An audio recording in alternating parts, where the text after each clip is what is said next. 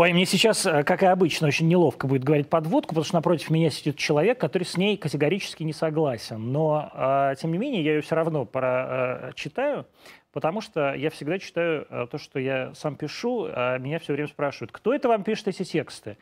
И я вот честно вам говорю, пишу я, никакие чужие тексты я не читаю и читать не буду. Сегодня исполняется 90 лет Михаилу Сергеевичу Горбачеву, первому президенту Советского Союза. Он дал нам свободу. Мы задышали полной грудью. Наконец стало можно открыто говорить. Какую свободу? Что говорить? С чего это у вас такая проснулась трепетная любовь к Горбачеву? К этому секретарю крайкома, так до конца и не доучившемуся без акцента говорить по-русски.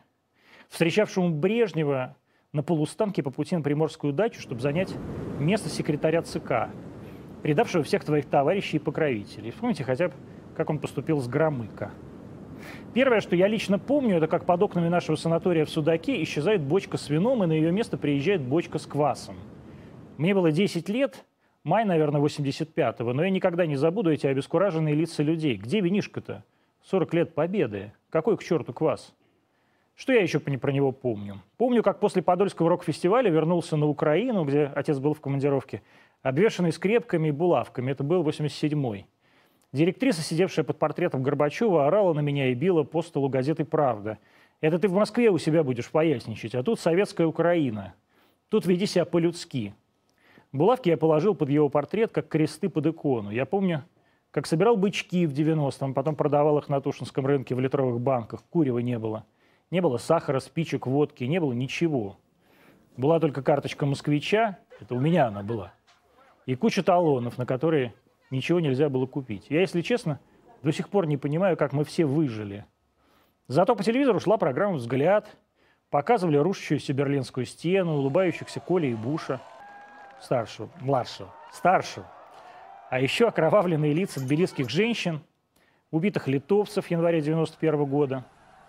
Только в Вильнюсе тогда погибло 15, а ранены по-настоящему, не как сейчас на митингах, а по-настоящему. 900 человек. Это все было сделано по приказу свободолюбивого генсека. А еще вся страна опухла от литературных журналов, бесконечно печатавших графоманские эпосы про детей Арбата, белые одежды и прочие сталинские кошмары. Не то чтобы их не было, сталинских кошмаров, но тексты были убогие. Я сейчас помню, как Анатолий Наум Щербаков писал их по утрам на своей переделкинской даче. Кто сейчас читает эти тексты? Горбачев – это кровь по всей стране, голод по всей стране, глупость по всей стране, разруха по всей стране. Горбачев – это наши и ваши преданные надежды. Горбачев – это наша и ваша трусость. Все от нее, от нашей и вашей трусости.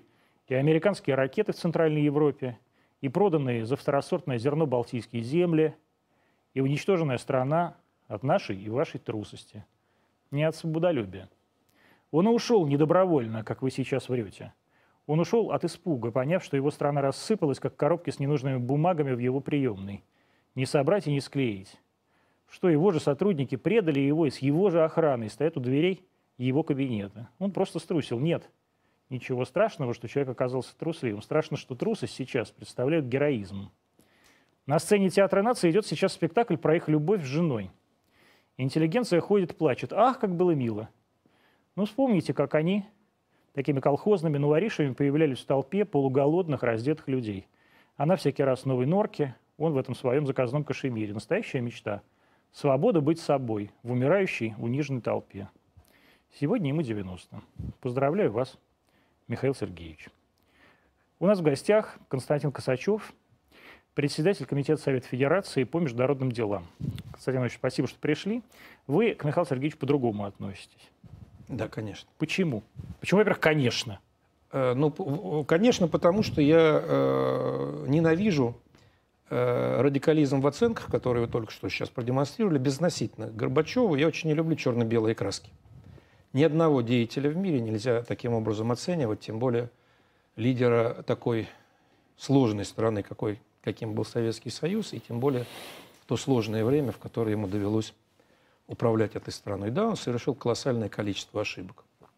Да, я уверен, что и он бы сейчас э, действовал по-другому, если бы у него был второй шанс. В этом нет никакого сомнения, и оправдывать эти ошибки я совершенно точно не собираюсь. Но э, что было альтернативой? А что было альтернативой? Альтернативой было э, Горбачеву не, да не высовываться просто, быть очередным Черненко, быть очередным Брежневым, провести на этой позиции не 5 лет, а 10, 15 или 20, а может быть и сейчас. А что плохого-то в Брежневе А может быть и сейчас быть Горбачева? генеральным секретарем ЦК КПСС. Ну и была бы великая страна, 15 республик. Ну, э, мы бы с вами сейчас не сидели в кадре. Откуда вы понимаете? знаете? Да я Наоборот, абсолютно может, знаю. сидели, Я прог- это абсолютно точно Программа знаю. «Взгляд» уже была. Да нет, это было при нем. Понимаете, а до него это не было. Вот вы вспоминаете и э, бросаете ему претензии, то, что было в 85 году, за это он просто не отвечает. А за что, То, что было, он отвечает? то, что было, э, он только в, в апреле 85 года произнес первый раз слово э, там, перестройка или что-то нам нужно.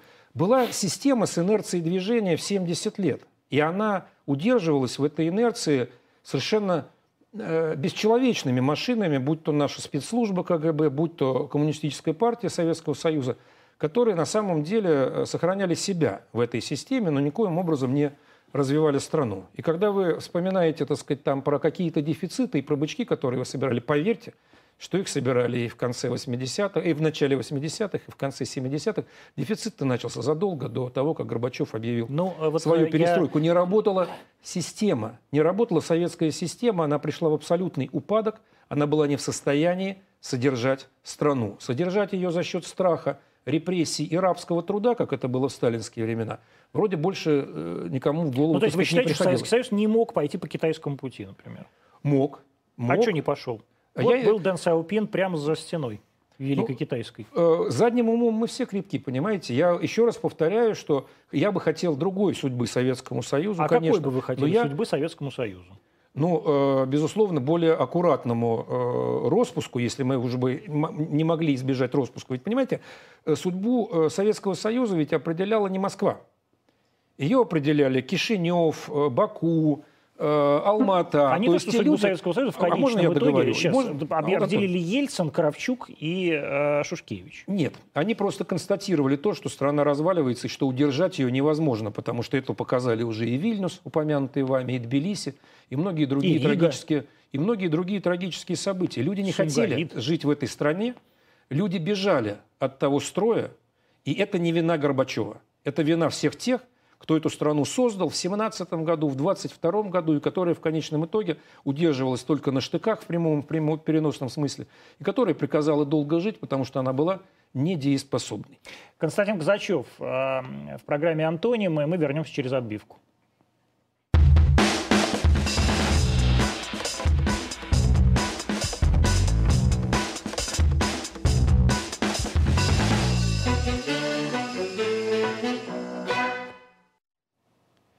Новый пакет санкций сегодня принят э, вроде как по поводу ареста Навального. 10 э, чиновников, э, на самом деле, руководители как раз спецслужб в основном попали в этот санкционный список. Но вы в нем давно. Как вам вообще под санкциями живется?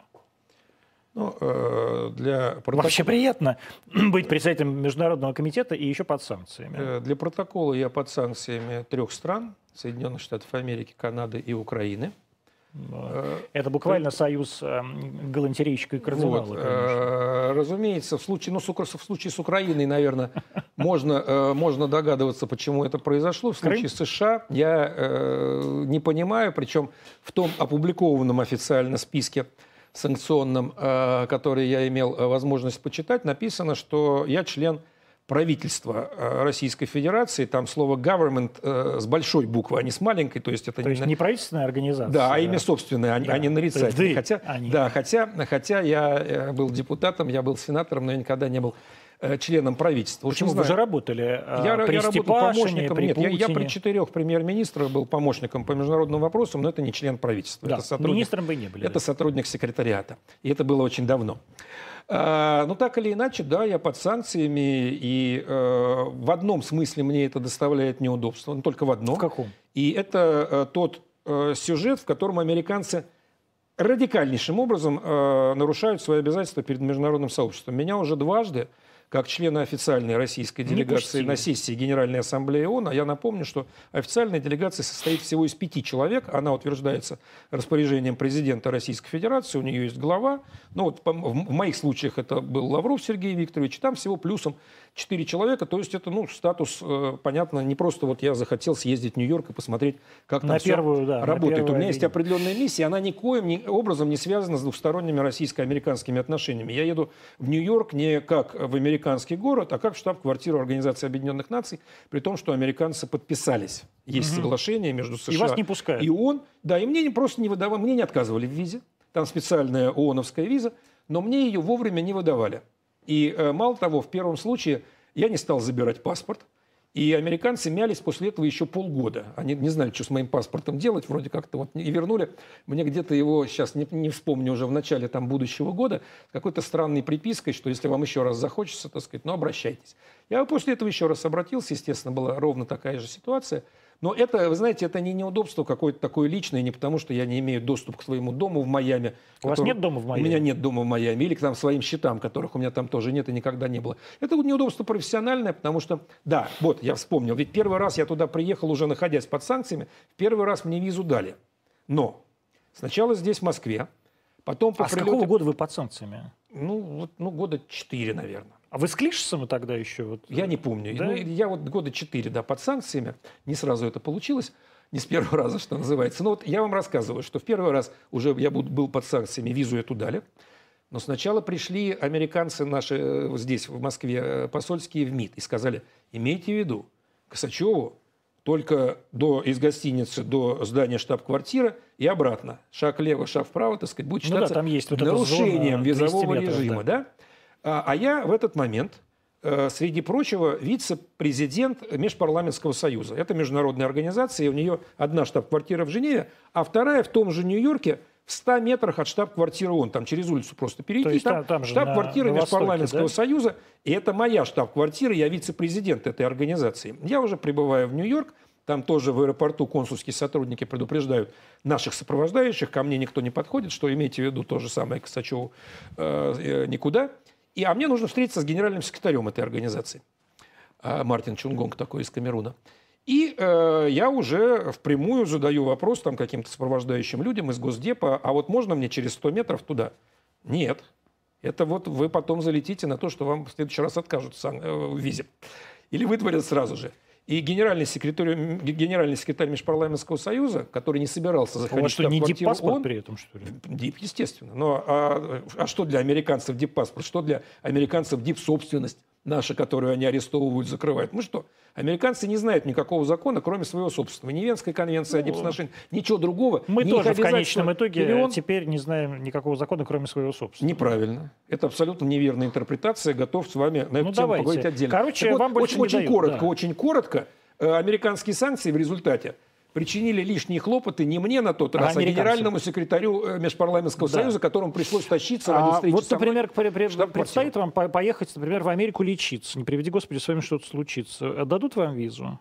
Без понятия. Во-первых, надеюсь, что до этого не дойдет. Э, во-вторых, То есть помрете я, на родине? Я, э, нет, я уверен, что я найду другие хорошие места, даже если а не вот найду что-то на родине. Вот, ну, не, не, не, вот, не сошелся с, кле... с я никогда США, не поверю. Даже Подождите, если они так думают. Подождите. Даже если они так я думают. никогда не поверю, что человек вроде вас, или там Андрея Клишса, нашего с вами товарища, никогда не задумывался о том, что вот я попал под санкции, не приведи, Господи, со мной что-то случится, надо поехать, скажем, в онкологическую клинику, а куда я поеду? Вот клянусь, не задумывался, потому что я не считаю Соединенные Штаты Америки единственным местом, где можно найти решение своих проблем. Угу. Абсолютно. Вот искренне С Европой у вас нет проблем?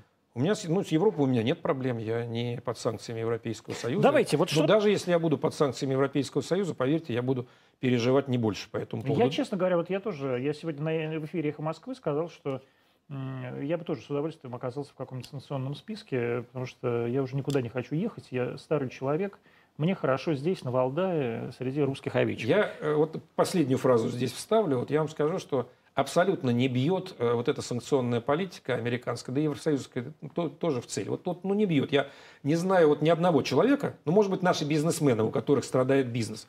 Правда, не говорил ни с кем из них. Да, Но да, из, конечно, они из, прям бабки из, из, из государственных деятелей, из, вот, кого вы называете чиновниками, я не люблю это слово, я не встречал ни одного человека, который бы реально переживал по поводу того, это не напускная такая бравада, знаете, там, а вот я вот считаю, что это мне награду там э, Нет, на, а вы так не считаете? Нет. А? Вы так не считаете? Что, что это награда да. на Лацком? Да я вообще никак не считаю. Я, вы знаете, я не заморачиваюсь по этому поводу. Настолько эти санкции не имеют никакого отношения к действительности. Они, они ни за что, вот просто кто-то смотрит в потолок. Внутри нашей а системы. Вот, а вот этого мы еще, так сказать, да, не Внутри нашей не загоняли. системы, вот для Путина, то, что вы в санкционном списке, что это значит? Он так, ну, Косачев, классно, значит, наш чувак. Да я не думаю, что меня оценивают, потому нахожусь я в санкционном списке или нет. Меня оценивают по совершенно другим критериям, и слава богу, что это происходит, потому что я делаю реально. Вот давайте по поводу, по поводу международного права. Значит, американцы ни в грош не ставят международное право, мы сейчас вывели его из Конституции, я лично голосовал за эти поправки. Вы говорите, нет, а, это не совсем правильная интерпретация. Какая правильная? Ну, э, маленькую лекцию позволите? Ну, маленькую только. Маленькую. У нас... Да. У нас Все-таки вспомнишь у нас подкаст. Вот, да, вот эта позиция о том, что э, международное право является частью нашей национальной системы, она находится во второй главе Конституции, которая Можно... не обсуждалась. Да. Она не менялась никак. И поэтому мы ничего ниоткуда не выводили. Она как там была, я уж не помню сейчас номер статьи, так она там и осталась. То есть главенство считают... международного права осталось Теперь, у нас в Конституции? Конечно. Сто процентов. И эта статья не обсуждалась. Она как была, так и есть. Сходите в библиотеку, возьмите да томик Брежневой могу... Конституции, положите рядом. Показал томик Брежнева. Второе, вот второе, второе. Многие, наверное, и вы тоже, ошибочно считают, что эта норма Конституции означает, что если кто-то что-то в мире о чем-то договорился, это для нас закон.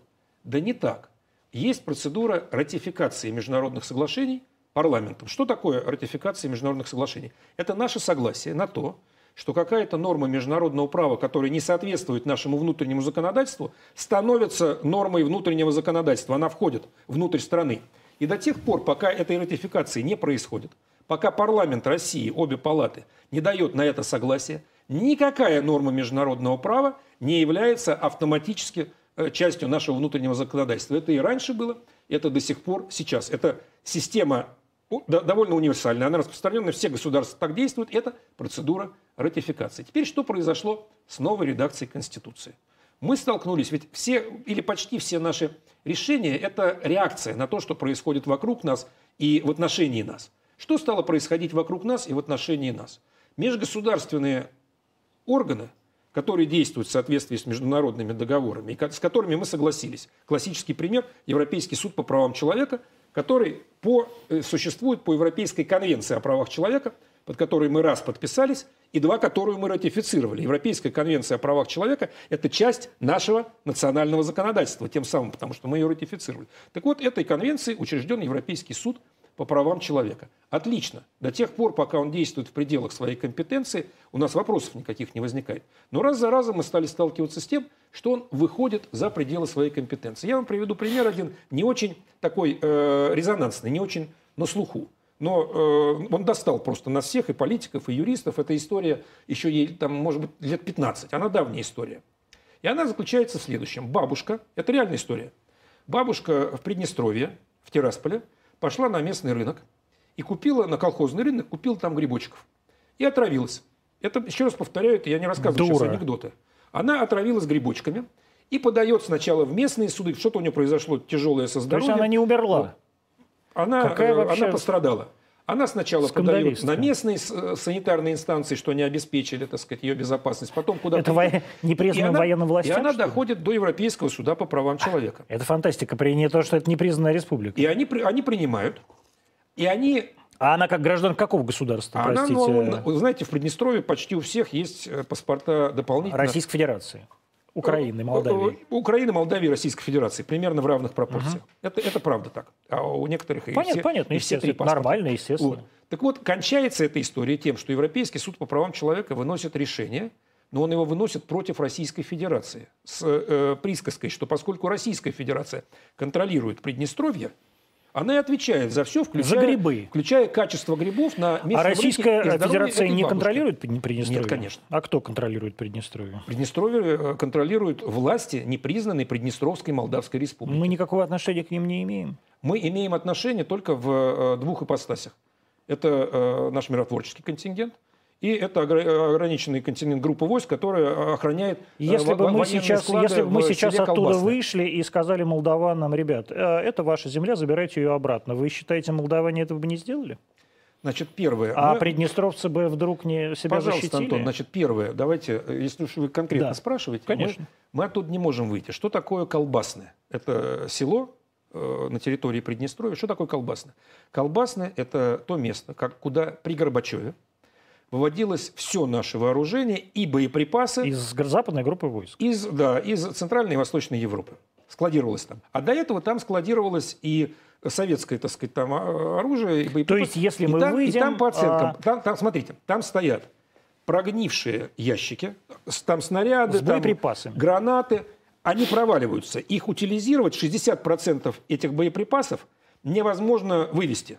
Вообще, вот их либо все там рванет э, к собачьим, да, либо... Чертям собачь можно говорить. Хорошо, спасибо, да. Это либо, не мат. Либо мы будем обеспечивать э, сохранность и безопасность до тех пор, пока не будет решен вопрос либо вывоза этих боеприпасов, потому что они наши, российские, либо их утилизации на месте, но безопасность со, со всеми мерами. Вот как мы оставим ну вот вам Европейский суд правам человека и говорит, отвечайте за грибы. Если Нет, вы не выходите, а вот, не а выводите вот свои А вот здесь Европейский суд по правам человека, извините, не имеет никакого права так решать, кто отвечает в Приднестровье за грибы. Вот просто он... Дело не в том, что он А кто отвечает? Давайте так между нами. неправильно А кто решил. отвечает в Нет, давайте мы сейчас- Приднестровцы, что ли? А? Конечно. Конечно, да. Приднестровцы это... Мы, мы не управляем Приднестровьем.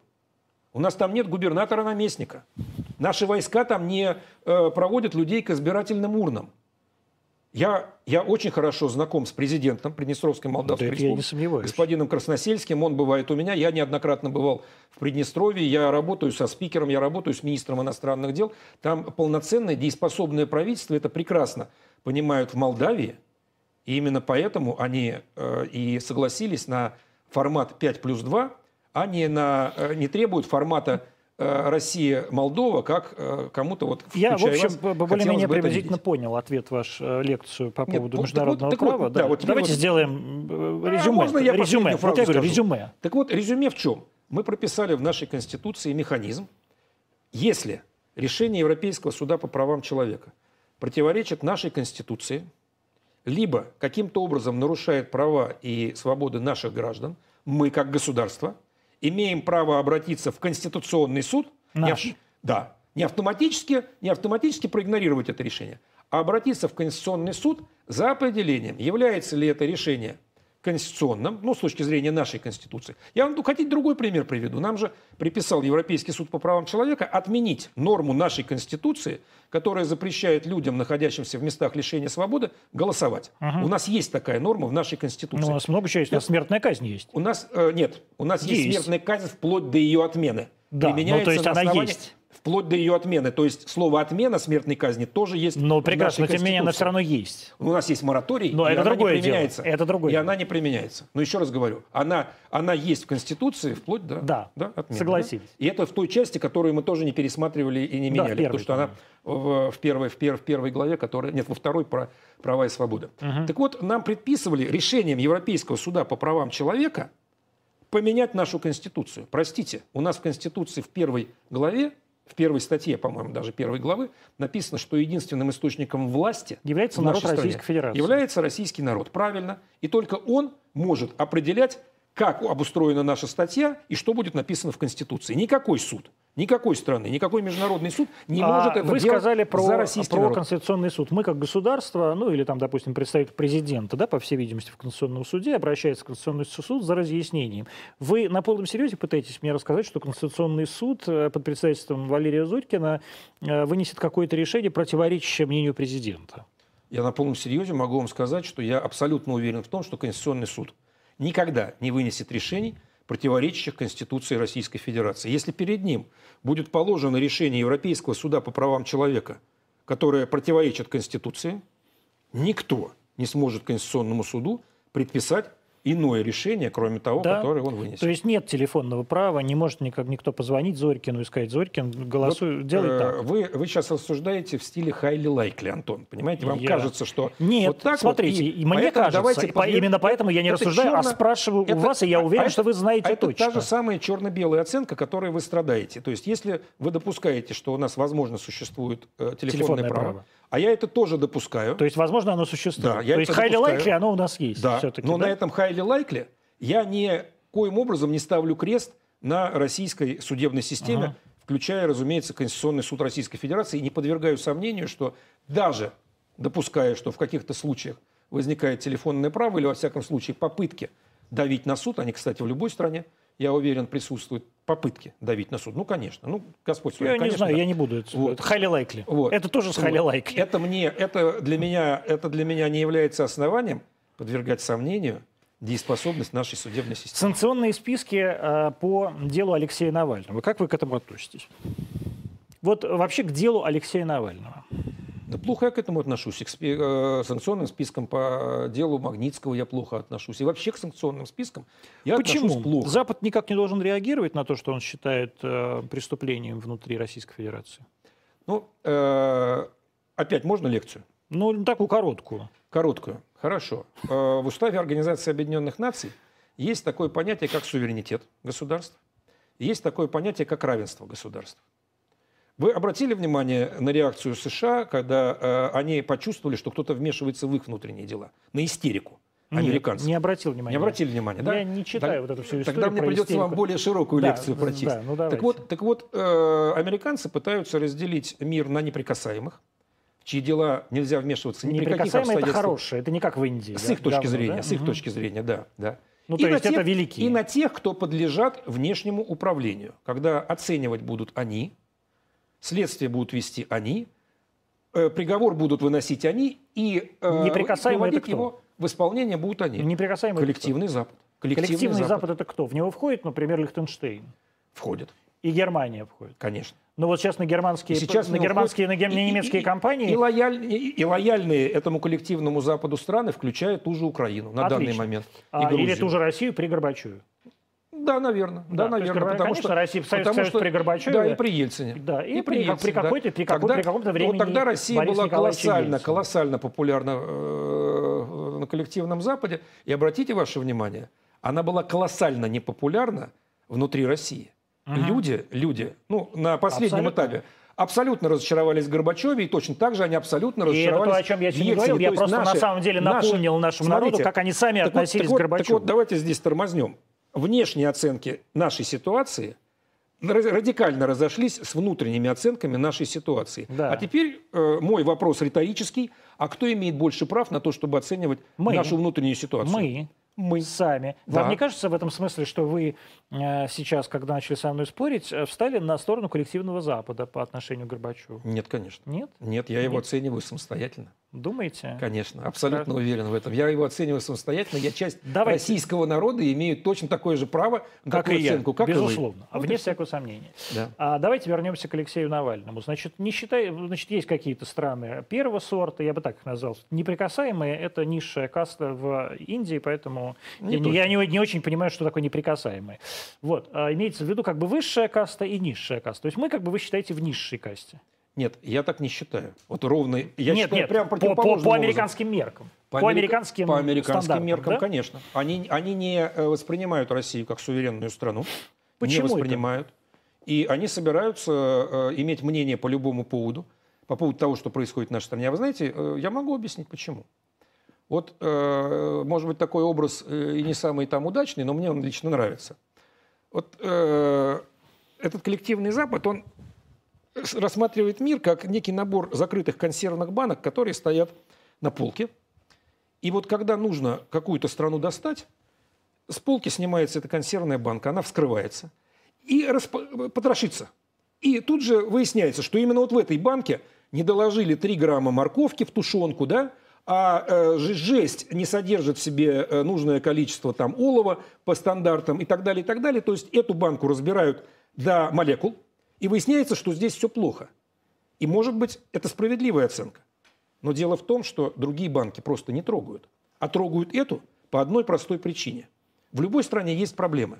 Но когда кому-то, в данном случае коллективному Западу, хочется в данной конкретной стране поменять политику и внутреннюю, и внешнюю, а значит поменять руководство, надо обязательно людям в этой стране внушить мысль, что им хуже, чем другим. И вот эта мысль начинает транслироваться. Другим странам не транслируется. Я уверен, что если бы с этой полки нужно было взять эстонскую банку там, или польскую, предположим, да и германскую, вот там нашлось бы огромное количество вещей, которым можно было бы и нужно было бы придраться. Там сейчас там, э, мы знаем, что э, посадили Саркози, так сказать, во Франции. Да? Вот на секундочку, я думаю, что если бы была задача доказать, что французский суд э, несправедлив, и Саркози посадили, а это очень многие во Франции так думают, и Саркози посадили неправильно, если задача бы так стояла, докопались бы.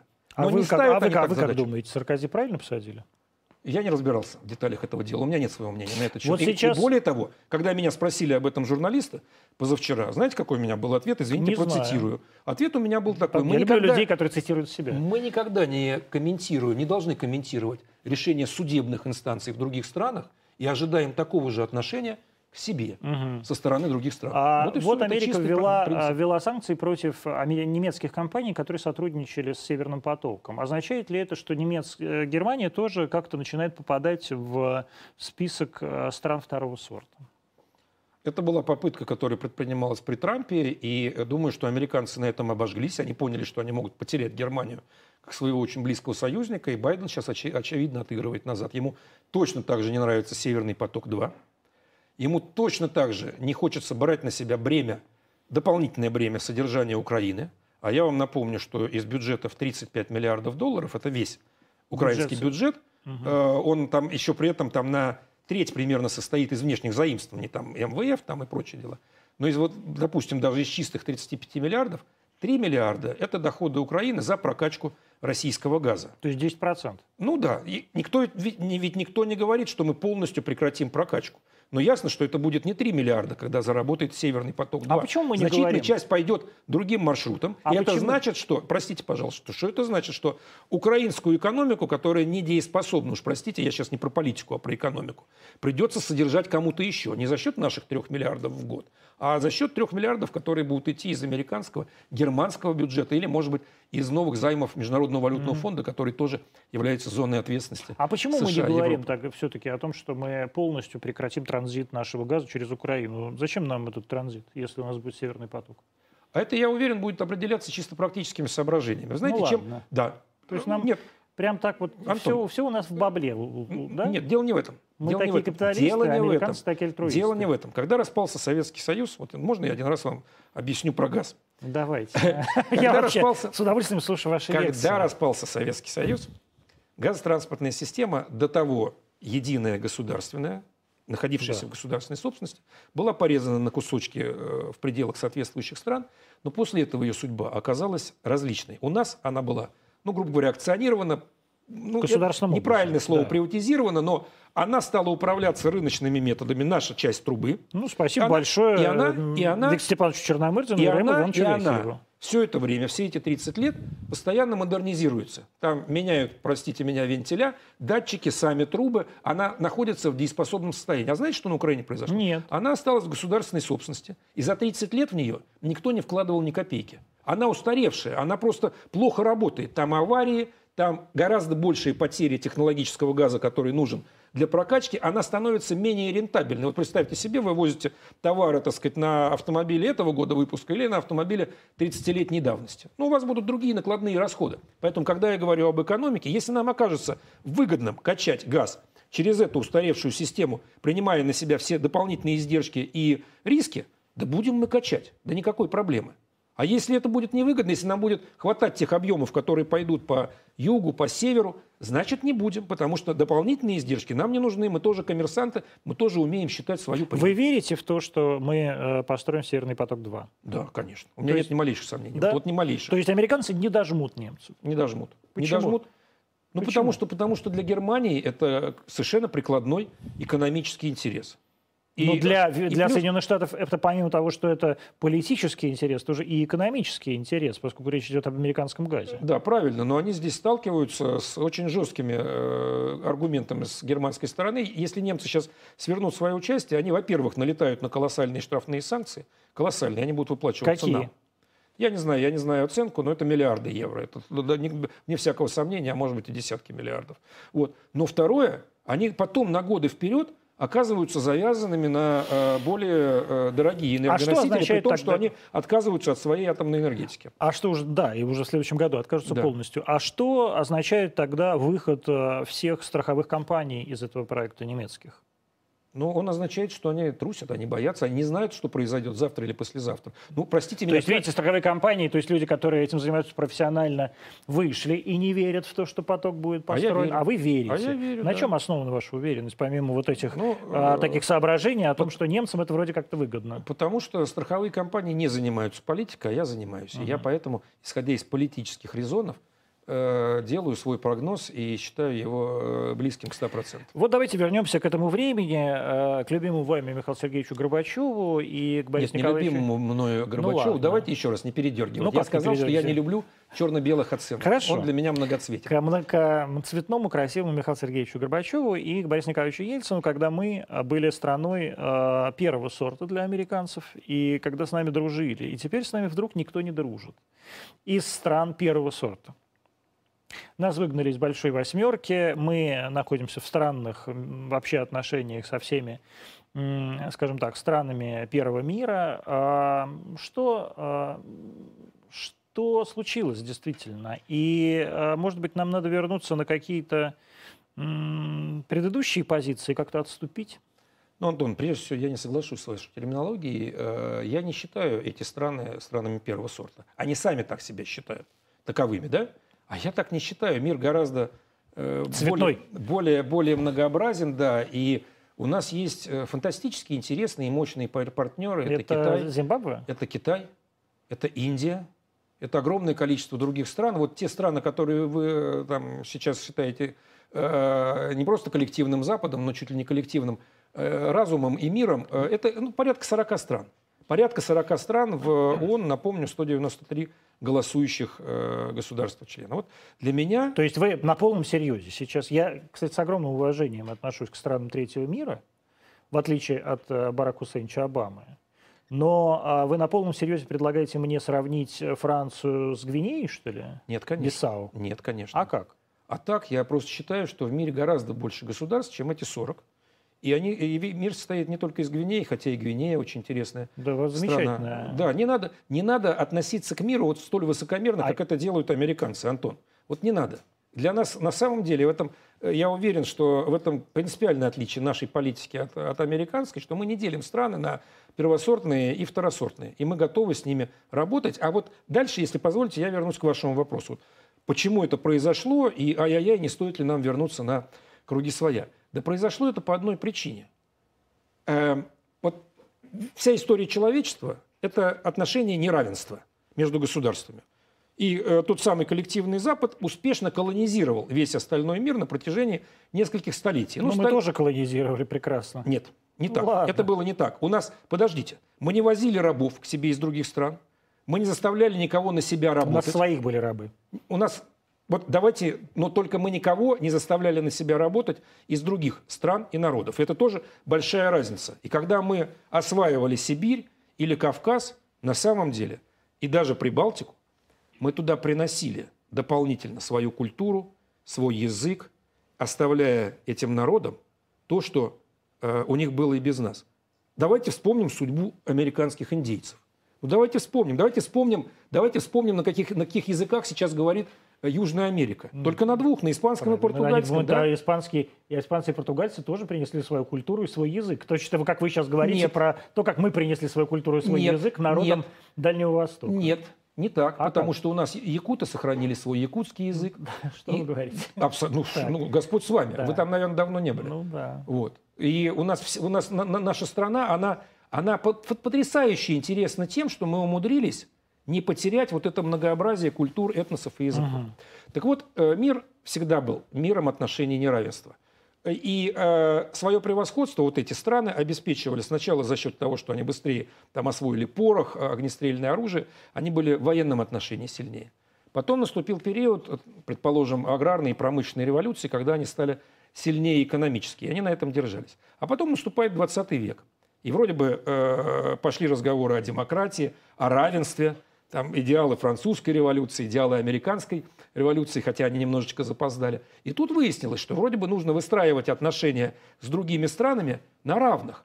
Появилась Лига наций, потом появилась Организация Объединенных Наций, где принцип равенства государств Гвинеи и Соединенных Штатов Америки записан в уставе организации. Подождите, можно не, не перебивать меня? И американцы со своими союзниками зайдя в эту систему, я думаю, не сильно подумав, вдруг обнаружили, что на равных, как это неудивительно, сейчас вы захихикаете, но я позволю себе закончить мысль, на равных они конкурировать не в состоянии. Они конкурируют, только обеспечивая себе э, факторы недобросовестной конкуренции в свою пользу. А на равных не получается. Вот сейчас уходит развитие человечества, возникает все больше и больше центров развития, помимо вот этого коллективного Запада, который был единственным Я центром развития на протяжении пяти Да. веков. Я стесняюсь спросить, мир. а как это они вдруг поняли, что на равных не получается? Что такого случилось? Что они вдруг поняли и что они сделали?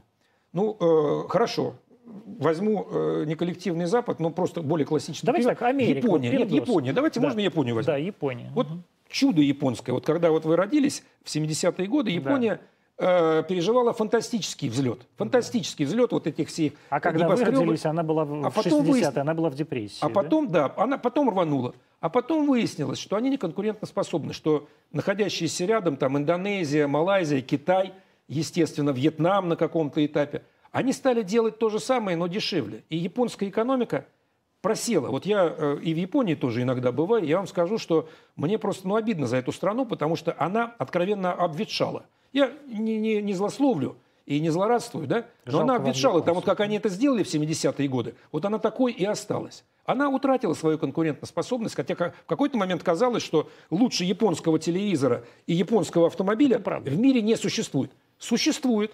И в какой-то момент казалось, что лучше американского автомобиля ничего не существует. Существует.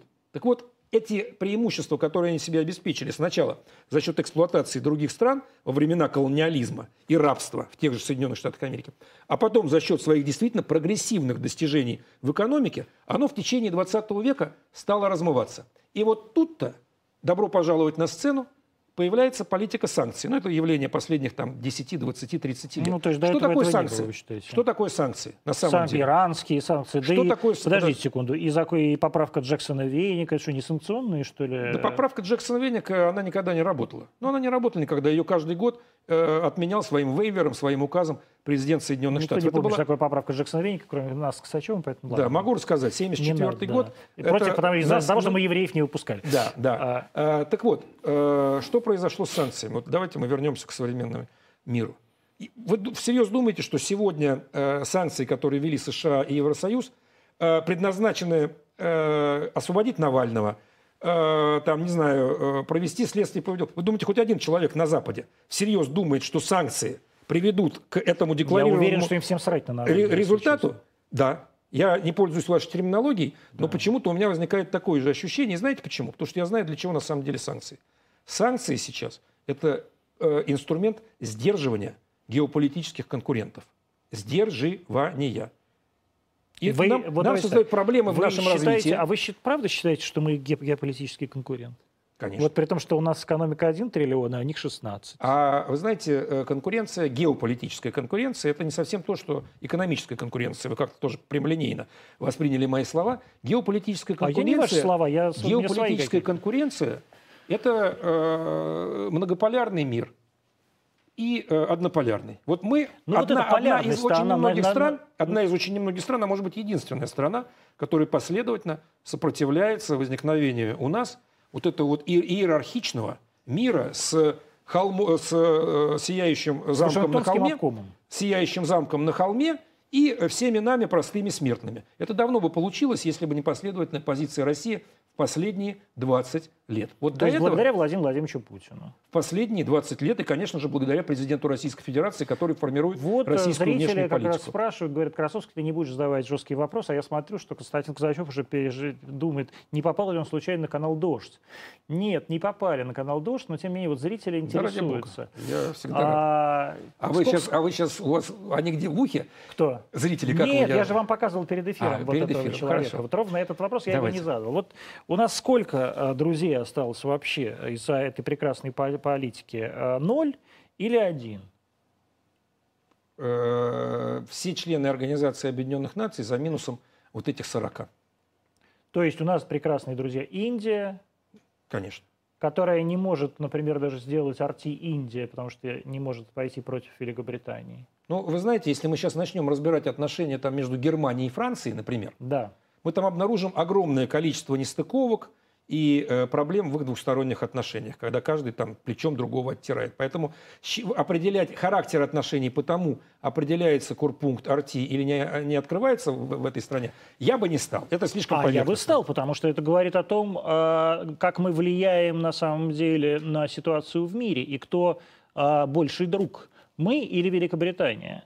Вот о чем я говорю. Вы ну, говорите, э, вот кровавые Я желаю вам пребывать в иллюзии, что э, Великобритания, которая... Я... я не знаю, есть пункт арти, да, в Великобритании? Ну, да, есть. Ну, конечно. Так вот, э, я, э, я желаю вам... Э, конечно, есть вопрос не в пункте, вопрос в том, что мы вещаем. А вы, по-моему, и, да, и у вас мы поэтому вещаем. есть иллюзия, что Великобритания к нам ближе, чем Индия? У меня нет вообще никаких иллюзий по Спасибо. поводу этого а мира. Я, а у меня, я а у меня есть думаю убежденность, что Индия, Индия нам неизмеримо ближе, чем Великобритания. Давайте Это, так. Теперь, а... теперь, теперь можно, а теперь ну, я контрвопрос ну. задам. Вы его потом э, передадите да, э, вашему мужчина. читателю. Читатель, скажите, внимательно. Да, скажите, пожалуйста, как вы думаете, сколько у Китая союзников в мире в современном? Сколько, Ноль или один?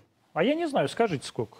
Да я думаю, что такая же ситуация, думаю, как ноль. и с Россией. Как и с Россией. А это хорошо? Но это, но это, нет, это, это никак. Это не мешает стране развиваться и решать проблемы, которые связаны с ее внутренним развитием. А вы считаете, правда считаете, что это не мешает вопросов... стране? А? Вы правда считаете, что это не мешает стране? Я считаю, что это мешает стране, но это не должно быть самоцелью. Вот понравиться окружающему миру было самоцелью. В какой-то момент и для Горбачева, к сожалению. Да, конечно. Совершенно точно для Ельцина.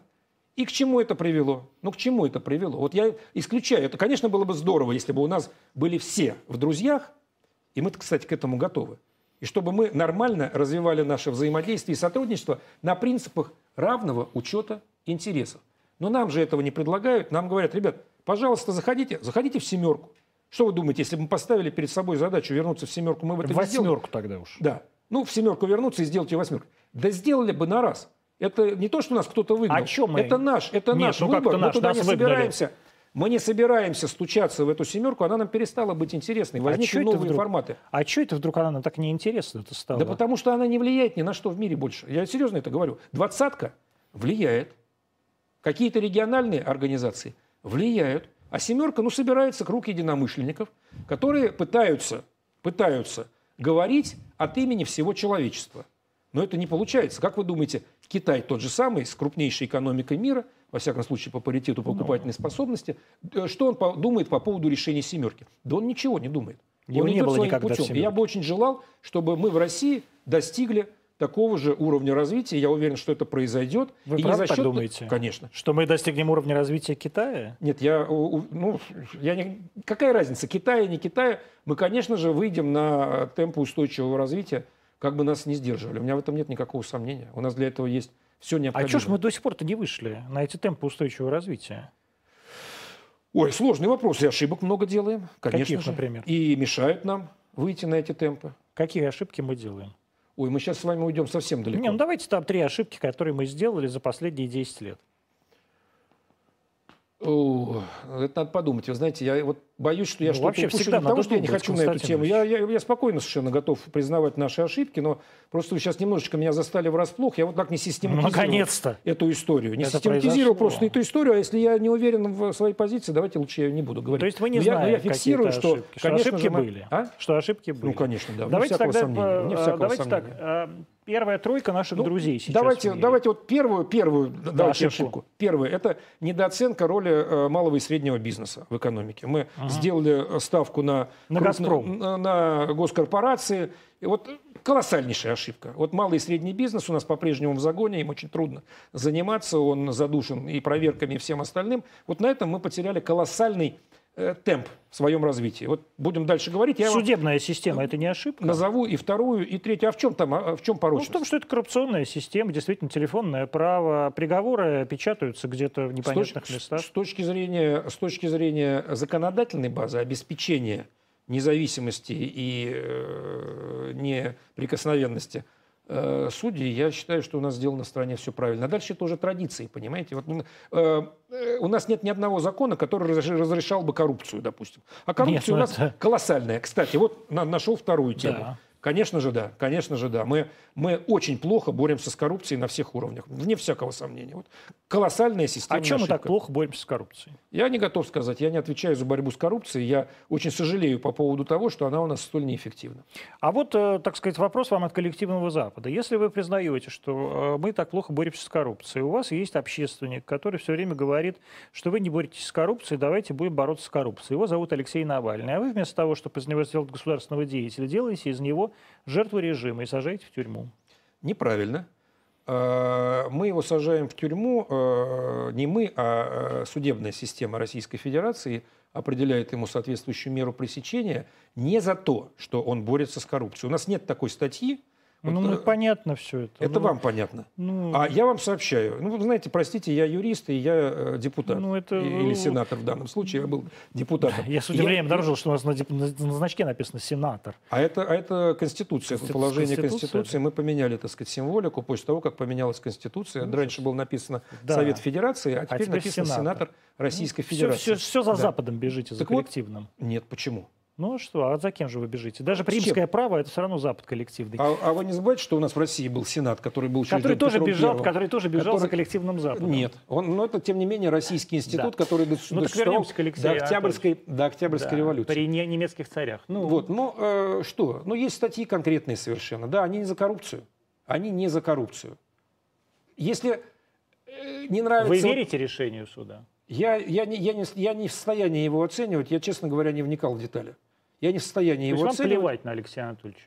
А почему мне должно быть на него не плевать? Э, вот скажите, пожалуйста, я должен бросить все и заниматься Алексеем Навальным? Я не знаю, что вы такого должны бросить? Ну, я не знаю, у меня есть много чем заняться в жизни. Например? Ну, моя работа. Ну, что? Моя семья. Конечно, у меня есть очень много чего, что я могу делать в жизни. Вот разговор с вами, например. Но, тем не менее, а, мы, э, и вы, и я, и все российское общество, и российская государственная система оказались в сложной ситуации из-за этого судебного решения, потому что существуют санкционные списки из-за этого судебного решения. Мы не оказались в сложной ситуации. Нам, нас э, в эту ситуацию пытаются поставить. А я не вижу никаких дополнительных сложностей. Мы с вами говорили про санкции, но их эффект, их воздействие на э, нашу систему и политическую, и экономическую, и социальную, ну, стремится к нулю. Я сейчас, опять же, без всякой бравады это говорю. Ну, То есть вы считаете, что неэффективны это санкции. Я поэтому Подождите, не считаю, что, я считаете... не считаю, что мы оказались в сложной ситуации из-за Навального. Я так не считаю. Вы правда считаете, что санкции, которые год от года да, вводятся против Российской Федерации, а, влияют на нашу экономическую э, стабильность? Нет, я считаю, ну первое, есть опросы э, нашего бизнеса, совершенно объективные. И в этих опросах только 60%, это тоже много очень, но это не 100% говорят, что им э, санкции мешают. Что 60% это большинство. Это если, да, правильно. Это если 60% правильно. пришло проголосовать за президента, они подождите, выбрали. Подождите. 40% от этих санкций выигрывают. Посмотрите, что происходит с нашим сельским хозяйством. А что с ним происходит? Да взрыв происходит. Потрясающий взрыв. Потрясающий взрыв. Мы, мы десятилетиями волокли сельское хозяйство. При не знаю, что, что с ним делать. При Брежневе и при Сталине, а кто, коллективизация. А кто, да. а, кто был а сейчас, сейчас фантастическое. Мы, мы, мы сейчас э, себя обеспечиваем практически всем набором продовольствия, которое по нашим климатическим условиям э, подлежит... Вот спасибо Дмитрию Николаевичу Патрушеву, э, министру сельского хозяйства. Давайте так. Спасибо э, всем, кто занимается сельским хозяйством. Спасибо санкциям, которые наконец-то отсекли от нас Господи. импорт, который душил спасибо наше санкциям. сельское... Да, спасибо, спасибо санкциям. санкциям. Да, спасибо санкциям. Я, я тоже говорю искренне. Какие Это еще и санкции и должны? Нет, подождите. И второе. Слава Богу, мы уходим от иллюзии, что э, Запад нам поможет, и что на нем свет сошелся. Я вам сейчас, простите, времени не так много, но расскажу, на мой взгляд, очень интересную психологическую историю. Я однажды на Кубе э, обнаруживаю, что у них в ходу термин э, э, второе, э, «вторая блокада». Первой блокадой они называют американские санкции, а второй то, что произошло с Кубой после распада Советского Союза, когда мы вдруг повернулись к ним спиной, оставили их наедине с их проблемами, и они, в общем-то, там голодали, реально голодали. Ну, Это называется вторая глава. А вот теперь то, о чем я хочу рассказать. Мне этот кубинец вдруг говорит, а вы знаете, мы выжили, конечно. Но знаете, что у нас произошло чисто ментально? Мы до этой второй блокады были все убеждены в том, что без Советского Союза нам не выжить. Мы прошли через эту вторую блокаду, и теперь мы знаем, что мы можем сами жить. И вы, и мы, и мы ровно так же сейчас. Это и вы на полном серьезе приводите Кубу в пример эту самую бедную, голодающую Да нет же, страну. Антон, ну не передергивайте, пожалуйста. Я ну не а это... как вы нет, ее говорите, я, как пример я, для нас? Нет, не Куба, а состояние умов, которые в течение много, долгого времени, длительного времени находятся в определенной иллюзии зависимости от определенных партнеров и неверы в собственные силы. Это происходило с нашей страной. А потом оказывается, что у нас есть свои силы, у нас есть свои возможности, и у нас есть другие партнеры, кроме тех, которых нам все время предлагали в качестве единственного возможного. Ну, кто партнера. предлагали? Отлично. Вот сейчас, вот сейчас по состоянию... Вы помните, что у нас Германия была долгое время главным торгово-экономическим а партнером? сейчас кто? Э, товарооборот с Китаем в два с половиной раза превышает, в два с половиной на 250 процентов превышает наш товарооборот с ФРГ. Вы И думаете, почему это, это происходит? Я считаю, что... А знаете, что хорошо? А он защищен. У нас не произойдет в отношениях с Китаем в нашей торговле санкций. Вы уверены? Конечно. Почему? Ну, Вдруг что... возьмут китайцы и введут какие-нибудь санкции против русских? Ну, э, а с какой стати они Я не знаю. А как... 20 лет назад мы посидели, когда у нас были прекрасные отношения с э, ФРГ, и Путин обнимался со Шрёдером, а сидели и точно так же бы говорили, а с чего у нас должны быть санкции э, со стороны Германии. Правильно, потому что мы себя вели э, так, как нужно вот. было. Мы, мы уничтожали свою экономику. Ну, так сейчас мы, мы ведем себя так, как нужно китайцам. И мы... Нет, мы не ведем себя, как нужно китайцам. Господь с вами. Да, отдаем мы, им наши леса в порубку. Это, это вот, вы знаете, это вот такая легенда, которая э, так бытует. Еще скажите, что они э, ползучей экспансией занимаются и знаю. заселяют наш Дальний Восток. Не знаю. Это не так. Не так. А я вам ответственно сообщаю, что это не так. Особенность китайского менталитета, если уж мы на эту тему заговорили, заключается Сидеть в, том, в своем Китае. Что они очень привыкли, это мне э, синологи объясняли, очень глубоко знающие Китай, что они очень привыкли комфортной среде обитания. Угу. И любая чуж, чужбина для них не является комфортной средой обитания. Условно говоря, китаец, идя с э, работы домой, привык, я говорю это без преувеличения, зайти в местную парикма, э, парикмахерскую, даже не постричься, ему там массаж делают, ему чешут голову, и это часть его быта. И когда он приезжает, предположим, в Хабаровск или в Благовещенск, там нет парикмахерской, где ему Но почешут это лишь, голову. говорит лишь да? о том, что просто это, нет чайна тауна. Нет, это что означает? Хорошо, что нету. Но что это означает? Что те китайцы, которые к нам приезжают на работу, заработав, они уезжают. Нет, Идет это означает только ротация. то, что мы не э, пытаемся каким-то образом э, сделать для китайцев э, оптимальную и здоровую среду, как это происходит во всем мире. А китайцы вообще по всему, по всему миру с удовольствием... Хотите, я вам расскажу? Подождите секунду. А китайцы, тем не менее, по всему миру с радостью разъезжались, основывали там, как вам известно, гораздо лучше, чем мне, Чайна-тауны, где им чесали головы, и Чайна-таун и... даже был в городе Москве. И да. Как мы помним по пьесе «Зойки до квартиры». Да нет, я вам могу рассказать, что в 90-е годы э, при достаточно большом количестве китайцев э, в Москве не было на протяжении лет 10, это мне Министерство внутренних дел рассказывало, не было зарегистрировано ни одной смерти китайского гражданина, потому что когда происходила да. Э, кончина, они убирали тело и по этим же документам легализовывали другого следующего нелегала. А нашим да. ментам, которым и, можно и было заплатить я, 200 рублей, и они я, как бы все на одно лицо. Я бы не хотел, чтобы у нас эта система была, и чтобы у нас были такие чайно тауны. Хорошо. Совершенно точно. Кто, э, и Китай так. для нас, я завершу здесь, Китай для нас, конечно же, сейчас партнер на порядок более надежный, надежный просто и дружественный, чем, чем страны Европейского Союза и тем более Германия США. ненадежный партнер? Э, слава богу, в э, ситуации с Северным потоком она эту свою надежность демонстрирует. Но это, пожалуй, единственный пример. А санкции те же самые. Санкции те же самые. И в этом Но смысле, вот вы конечно, не под санкциями европейскими радуетесь? Э, я по этому критерию должен определять э, Германия надежный партнер. Ну, например, в частности. Не надо, Антон. Может быть, у вас такой менталитет, у меня у нет. У меня такой, да. У меня нет. А не считаете ли вы, как председатель комитета по международным отношениям, что нам все-таки с этим коллективным Западом нужно улучшить отношения? Конечно, считаю. Но Каким образом? Вопрос цены. Вопрос вот давайте цены. так. Как, какая приемлемая цена для России? Э, Только не в общих фразах. Вот, мы должны быть на равных условиях, Нет, а почему? Это, это не общие фразы.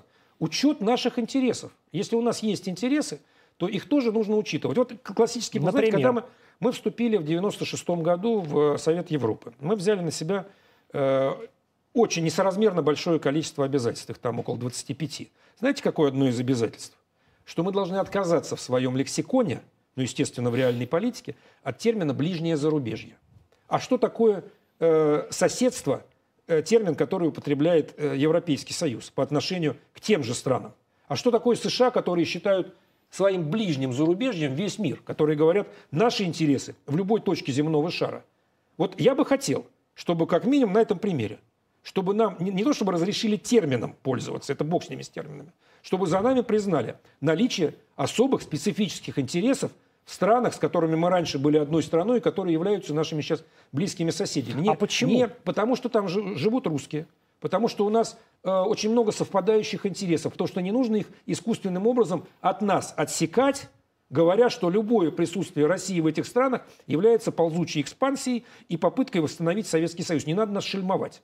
Вот это, это такое неплохое условие для того, чтобы начать нормализовывать наши отношения. Прекратите шельмовать Россию. А может, мы что-то должны сделать э, встречно? Или первыми? А, э, я не знаю. Вот я здесь не назову никакой ошибки, которую мы совершаем. Ну, то есть мы такие прямо отличные парни, а ну, они такие ну, давайте, давайте, давайте, давайте так. Вот э, в, чем, э, в чем э, суть была э, конфликтов в Приднестровье, в Абхазии, в Южной Осетии? Ну, Крым, так сказать, уже я не считаю конфликтом, сейчас юго-восток Украины. А что вы Крым-то не считаете конфликтом? А потому что это часть Российской Федерации. Можно я договорю сейчас мы с вами? Да, Про Крым хотите поговорить? Поговорим.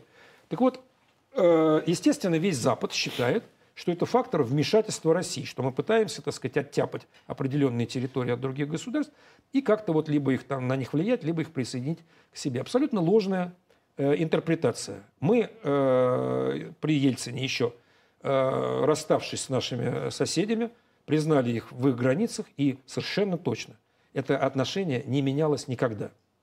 Эти страны разорвало изнутри, изнутри подчеркну, абсолютно ложная государственная политика этих государств по отношению к собственным национальным меньшинствам. Вот я по национальности русский.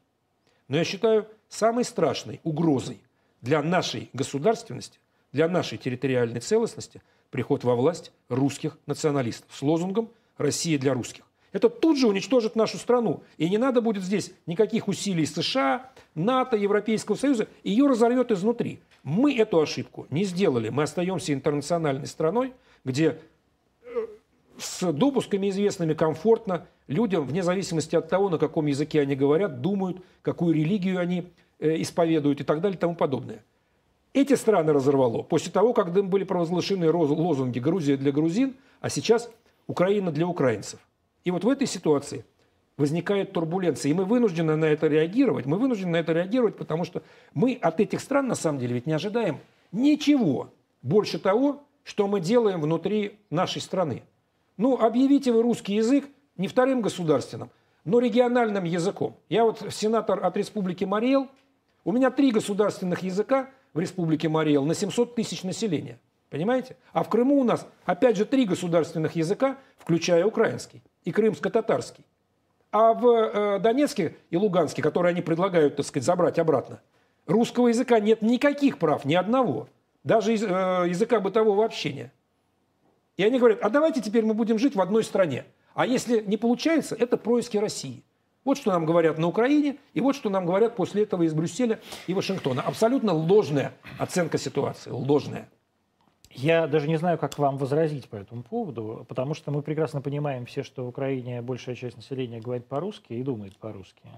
А, и точно так же, как в России, Украина э, является с точки зрения исполнения своих собственных законов довольно мягким государством, так Нет, скажем. Вот можно опять вас прерву? Да, вот смотрите. Ничего, никого вот. не заставляли никогда в Донецке и в Луганске говорить по-украински. Никто там не говорил по-украински. Несчастный президент Янукович даже не знал этого языка. Подождите, а вот давайте посмотрим, что произошло... Несчастный президент Зеленский не давайте знал Давайте про... Э, посмотрим, что произошло после 2014 года. Ведь у них вступило в силу два очень жестких закона. Один об образовании, это было уже после Януковича. Один об образовании, а второй о государственном языке.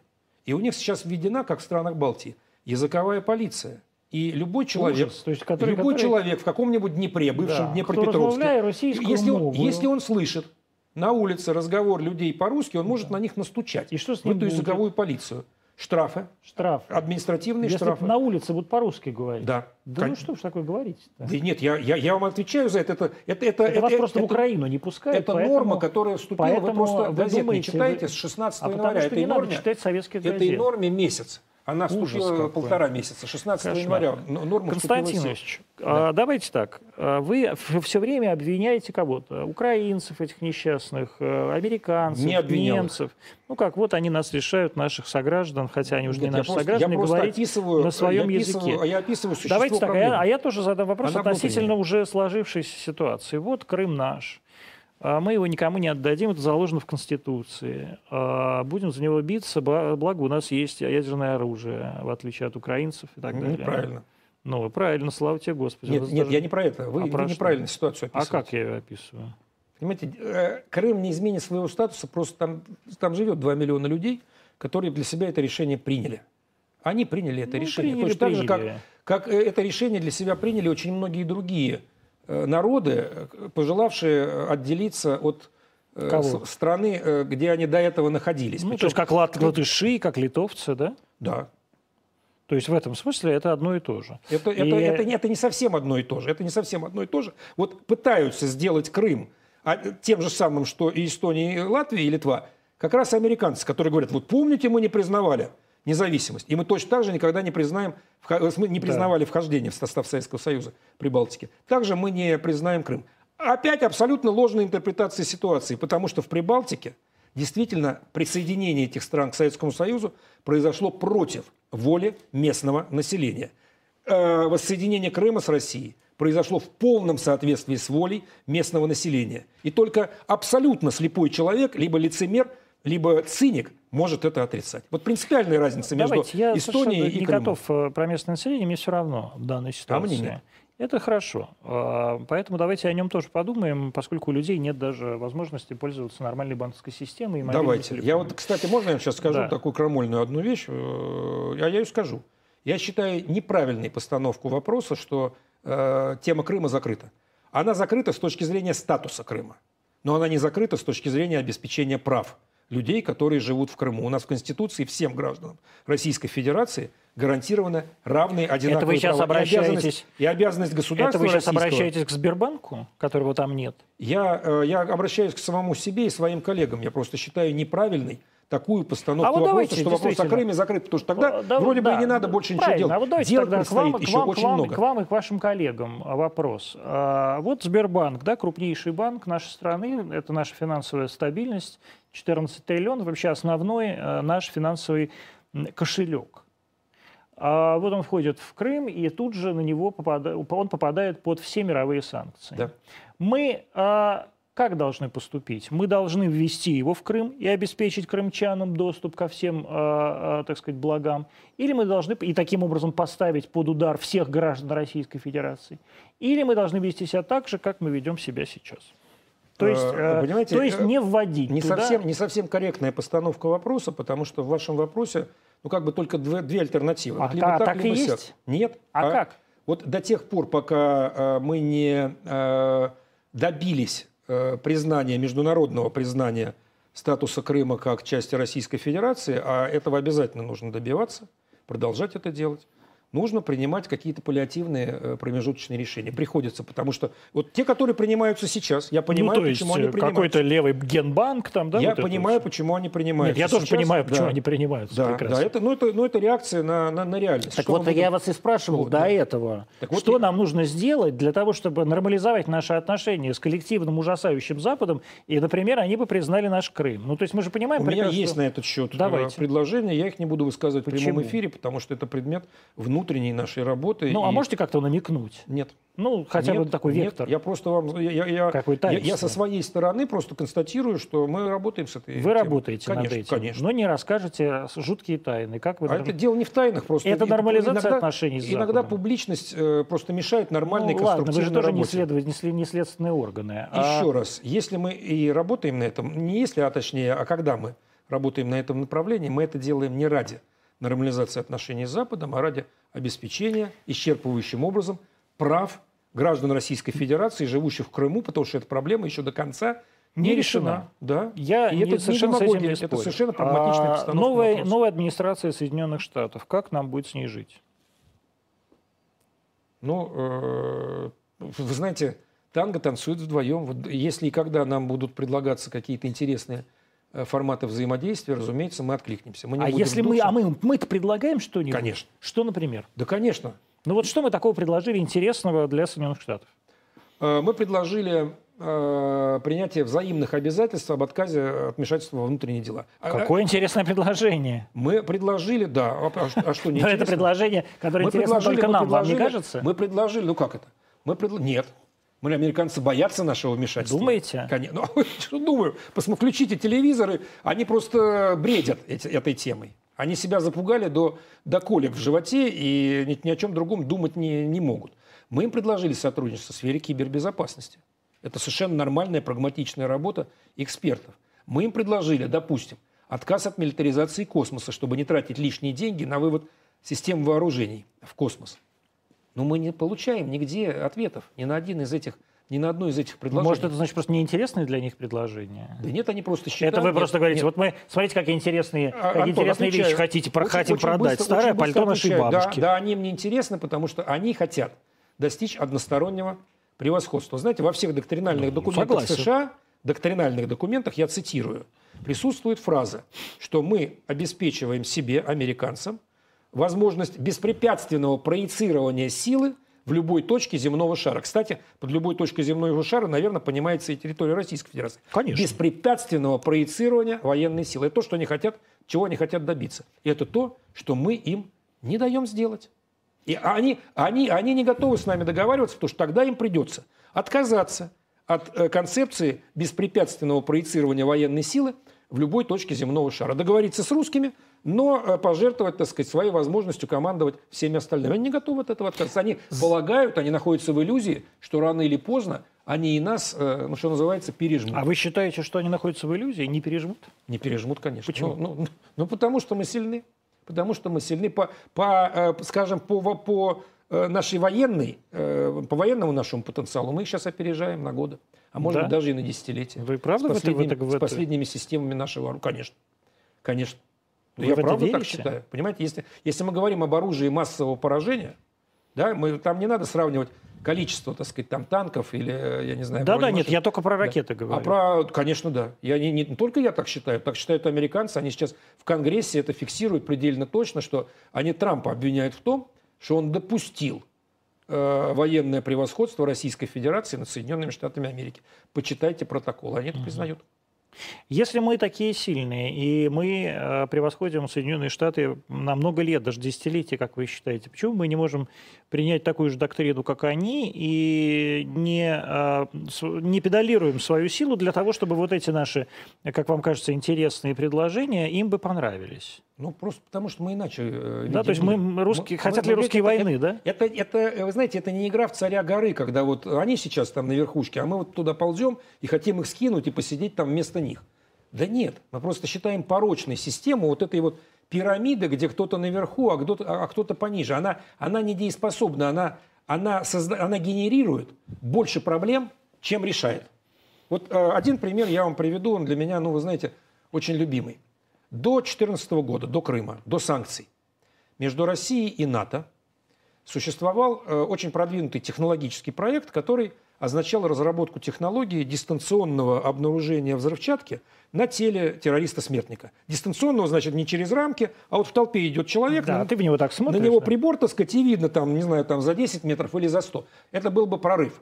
Часть этой технологии, я сейчас не рассказываю никаких секретов, я надеюсь, часть этой а технологии... Вот так вы выйти сейчас, а вас арестуют. Вот, вот э, была у... Я несколько раз рассказывал, пока не, не арестовали. Часть этой технологии Что? у России, часть этой технологии... Мы нужны друг другу для того, чтобы сделать в конечном итоге готовый продукт.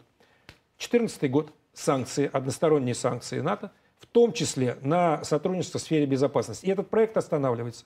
Он не реализован до сих пор, а террористы-смертники до сих пор теоретически или практически ходят по нашим улицам, нашим общим улицам, э, с возможностью себя взрывать. Вот вам конкретный пример однополярной модели мира. Вот они посчитали, что они вправе, вправе оценивать Россию, вводить санкции, либо сотрудничать с нами, либо не сотрудничать, а в результате мы имеем дыру в нашей коллективной системе обеспечения безопасности человеческой сколько безопасности. За это время, сколько за это время отказа от э, этого проекта в Америке произошло терактов? Не знаю, не следил. По-моему, нисколько. Нет, там, там, там есть вот чтобы, человек, чтобы человек а, взял, обвязался и взорвал себя. Антон, по этой логике нам вообще не нужно, так сказать, там э, никакого Но я по этой логике... усилий в сфере да, безопасности. Может быть. Соединенные Штаты Америки, они живут на острове, пусть и гигантском. Они защищены. К сожалению, у нас э, под брюшки все открыто, понимаете? Ну, у нас, у нас там под брюшки Мы уязвимы. Европа уязвима. Почему американцы ведут себя так аррогантно в международных делах? Они могут себе позволить Люди не понимают экспериментов. глагол arrogant. Э, в смысле прилагательного. Аррогантно. Да. Высокомерно, нагло. Да, arrogant. Да. Э, э, так вот, знаете, одна, одно из объяснений. Они могут позволить себе роскошь экспериментов. Вот Черчилль в свое время, Черчилль, Уинстон Черчилль сказал про американцев чудесную фразу, что американцы обязательно найдут лучший способ решения проблемы но только после того, как перепробуют все остальные. И они этим занимаются, к сожалению. Понимаете, они могут э, разбомбить Ливию или Ирак, или Косово, или что-то еще. До них э, пост последствия докатываются в последнюю очередь. Они там далеко у себя, за Атлантикой или за Тихим океаном. А из Ливии бегут в Италию. А из Афганистана наркотики идут через Среднюю Азию к нам. Понимаете? А И... к ним не идут? Э, в значительно меньшей степени. А, ну, конечно, ну, ну, посмотрите на глобус. Антон. Константин я, я просто опять чем проблема. Мне кажется, да. что вы живете в каком-то мире 16 э, века, где мы, как э, ждем чумы в 2000, так сказать, 1700, там, я не знаю, 1530 каком-нибудь пятом году, а до Америки она дойдет Нет, просто ваш пример через с тем, 50 что у них не было ни одного теракта вот за последние годы, он неудачен. Нет, он, он объясняется очень многими причинами, и одна из них это та, о которой я сейчас говорю. Понимаете? То есть если до бы, них теракты если, не доходит. Если бы, если, бы, если бы США ограничили с Афганистаном, при да. той же самой политической системе, при том же состоянии служб безопасности, их полиции и всего остального, поверьте, у них было бы гораздо больше да, Американцы терактов. бы просто э, да, держали бы там довольно большой, э, но тем не менее ограниченный военный контингент. Они Вере... сейчас его там делают. Да, безусловно. И причем но неудачно уже, крайне, да. потому что за время, за время пребывания там американского контингента производство наркотиков на территории Афганистана но они же не... возросло в сотни да, но они раз. же не, для, не от наркотиков его держат, а от терроризма. А наркотики-то да? они, ну я а, нарко... а, а кто террористов поддерживает, я если не знаю, не ну, мы тоже, мы тоже держали, очень там, мы тоже там Антон. держали сороковую армию, и тоже не очень удачно. Ну, э, давайте э, так, если уж мы об этом... Э, вы знаете, что мы делали? Что? Мы создавали альтернативные источники доходов для населения. Мы строили mm-hmm. заводы, правда, мы строили гидроэлектростанции, мы строили мосты, и мы даже космонавта. То есть мы классные афганского, афганского. Мы даже монгольского запустили. Опять, опять передергиваете. Я к тому, что мы тогда создавали альтернативные варианты развития страны. Американцы этого не делают. Они ввели свой контингент, и они просто пытаются сжечь напалмом или чем-то там еще, как во Вьетнаме в свое время, э, маковые поля, сжигают при этом там 2-3% от происходящего. Да? Они там пытаются отлавливать террористов, но вся улица, вся улица, у нее только две альтернативы для того, чтобы выжить. Либо уходить в террористы, либо э, производить наркотики. У них нету третьей альтернативы. Я, конечно, упрощенно говорю, не хочу обидеть Афганистан и его народ, но, к сожалению, это следствие, то, что происходит сейчас в Афганистане, а там по-прежнему все очень плохо, это следствие в том числе ошибочной политики США. Ну, это следствие в том числе и ошибочной политики Советского Союза. Э, а, ну и в том числе ошибочной политики Великобритании до того, да, да на протяжении 200 лет. То есть это значит, что просто к этой стране но, э, все но, относились... Но мы-то сейчас говорим с вами да. не про 16 век, а про и то, я что происходит не про 16, с нами я сейчас. Про 79 и сейчас про наркота на наших улицах, наркота на наших улицах. Да, она, она вся уже оттуда. химическая, это не герка. А, нет, она уже не оттуда, она не уже, знаю, она я, уже, она уже, я, из, она уже из не, Китая. Не мне судите, не в курсе. Ну, а вот тогда осудите, видите, не в курсе, а осудите. Это тоже очень характерно для нашего государства. Нет, я просто читаю... Э, Давайте прогноз на, попробуем прогноз на ближайшие 10 лет. Как изменится внешнее положение Российской Федерации на мировом, ры, мировом не рынке, а миров, как сказать это правильно? Арене. А, да, на арене. мировой арене, да, вот так это правильно говорится. И какое место мы будем занимать в 2031 году, например?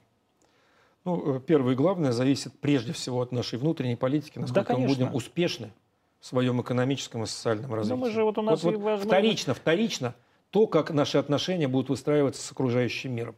Вот если мы будем по-прежнему, так сказать, там как-то вот переваливаться от пандемии к пандемии, от кризиса к кризису, так сказать, да, вот так вот, угу. э, ну, боюсь, что мы останемся на том же месте.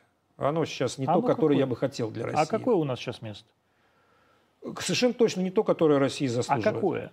Вот можете его описать? Нет. Не... Я не могу его описать, просто оно далеко от, от, от того, которым, э, каким бы я его хотел, хотел бы видеть. Мы, мы, конечно же, мы, конечно же, имеем все основания для того, чтобы претендовать на позиции одного из лидеров мировых в развитии экономическом, социальном, культурном, гуманитарном, каком угодно еще. Где-то нам это удается, но далеко не везде. Вот я очень с сожалением могу констатировать, скажем, что та сфера, в которой мы были многие годы лидером, космос, да?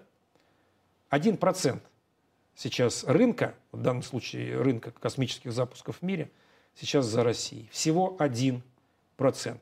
Ну, вот я бы очень хотел, чтобы мы вернули себе там 10 или 50 процентов этого рынка, Вы а стремились верите? бы к 100. А? Вы в это верите, что это возможно? Это, это, это в теории это, конечно же, возможно. У нас есть для этого все основания. Все основания для этого ну, есть. Но я для этого не нужно... про теорию, я про, про веру вашу спрашиваю. Да, конечно, верю. Это все равно, что сказать, Конечно, я верю, вас, вы верите бы, в Бога? Иначе бы я в теории не занимался... это возможно. Нет, я, я, я в это верю, иначе бы я не занимался политикой. То есть вы верите, что можно э, вернуть себе 100% запусков, э, космических запусков? Вы знаете, на моей памяти, э, когда все думали, что Microsoft и Windows окончательно монополизировал да, их монополизировал мир. Apple. Да, вот. Но а, не, не вот, вот, знаете, и никто в Apple не верил. Все это произошло на, на моей Но памяти. все верили в Америку. И одна американская компания вытеснила другую американскую компанию. Э, нет, а, а есть на вашей памяти так, одна, чтобы... Одна, одна глобальная компания вытеснила другую глобальную Вы верите, компанию? что в России США возможно, при таких отношениях, как у нас сейчас есть с глобальным миром, а, возможно появление таких глобальных компаний? Конечно. Конечно. например? Ну, Роскосмос, я стесняюсь спросить. В том числе. Да? В том числе. Нам просто нужно научиться нашу фундаментальные исследования э, правильно конвертировать в э, прикладные. Вот и все. Это как задача, с которой, которой лучше справлялся Советский Союз и который, с которой отвратительно справляется наша современная Россия. А кто в этом виноват? Мы все. Как вы относитесь к э, продвижению нашей вакцины на Западе? Что значит как? Э, ну как, Я... вот вы считаете ли, что э, мы достаточно проводим экспансивную политику? Считаете ли вы, что... Нет, я просто знаю, что... Запад, спрос... что Запад, что Запад э, всевозможно, ставит всевозможные препятствия для этого? Нет, Запад, конечно, ставит всевозможные препятствия, вне всякого сомнения, но это не, не главная проблема, совершенно точно. Главная проблема – это пока недостаточные мощности для производства этой вакцины. Мы не в состоянии удовлетворить весь спрос. Естественно, мы удовлетворяем сначала внутренний спрос, и э, согласитесь, что он удовлетворяется очень достойно. Можно зайти, так сказать, там, Это в, в Москве, просто он никому не нужен, она никому в России не нужна. Никто не хочет э, вакцинироваться. Ну, а, не надо говорить за всю Россию. Вот вы же тоже не вакцинировались? Но, э, по другим совершенно причинам. По каким? Э, давайте, они, они личные. Я не хочу обсуждать вот вы как свое тело в э, вот, публичном видите? эфире. Вот, не а хочу, поэтому да. люди это, не вакцинируются, это... что политики не говорят, я провакцинировался, пойдемте под камеру А вы знаете, потому что это, это право каждого человека принимать это решение для, за себя. И здесь я не думаю, что политики должны кого-то к чему-то принуждать. Не, не думаю, это... не принуждать, а агитировать. Агитировать, ну, каждый агитирует э, так, как считает нужным. Но, но принуждать совершенно точно mm-hmm. не надо. Так вот, возвращаясь к вакцине, продвигаем, не продвигаем, у нас нет проблемы с продвижением вакцины с точки зрения обеспечения ее авторитета. Да, где-то там Евросоюз там говорит ни при каких обстоятельствах, хотя некоторые страны Евросоюза уже регистрируют вакцину. Какая-нибудь Укра... Украина, так сказать, там готова там из Китая взять. Из Индии. Или из Индии, да, ну, по-моему, из обеих стран. Нет, Неважно. это индийская то есть, вакцина. То есть проблема, хорошо, извините, не знал. Есть проблемы, но еще раз повторяю, это не главная проблема. Главная проблема все-таки в том, что мы не успеваем удовлетворять спрос. Мы еще недостаточно развернули То есть мы сами виноваты? В России. Что значит виноваты? Ну, Господь с вами, мы это делаем последние полгода. Когда появилась вакцина, когда появилась потребность в этой вакцине, вот вам все время Но хочется найти американцы виновного. Американцы-то успевают просто спрос удовлетворить или нет? Тоже не успевают. Тоже не успевают? Конечно. Конечно, это общемировая проблема, никто не успевает ни Китай, ни, ни Индия, ни другие крупные производители, никто не успевает. Но еще вопрос же качества, понимаете, можно очень быстро удовлетворять спрос э, некачественной, дешевой, неэффективной э, вакцины и э, бить себя при этом в грудь, какой я молодец, я все успел сделать вовремя. Но это не критерий вас. Меня? Да, вот вы привели американский пример, а я не уверен в качестве их э, вакцины. А я вы уверен в качестве, в качестве вакцины «Спутник Ви»? Да. А что ж не привились тогда? Ну, еще раз повторяю, я не, не хочу с вами обсуждать вопросы идеальное, состояния моего идеальное тела. Положение, а, идеальное положение России э, в течение... Вот давайте, вы не идеальное отказались обсуждать, э, как и вакцину, в своем теле, а идеальное положение России на международной арене. Я не отказывался обсуждать неидеальное положение России, просто я затрудняясь дать ему четкое определение в ну, трех хорошо, словах, вот, да, с четкое, учетом эфира. Четкое определение э, идеального положения России в трех, в трех фразах, вот трех, три тезиса. Но опять же, надо, надо, надо думать, э, потому что Ну, вы же должны представитель Международного комитета, Мирового- вы, наверное, да, об этом все да, время да. думаете. Да. э, э, моральный авторитет, демонстрация э, передовых достижений в своем внутреннем развитии и э, созидательный вклад в решение э, глобальных международных проблем. Это вот три фактора, которые нам обеспечат лидерство, ну, что называется, без каких-то дополнительных усилий. Но все вот эти три фактора должны быть на месте. Константин Казачев э, в программе «Антонимы». Встретимся с вами завтра в 20.00, как обычно.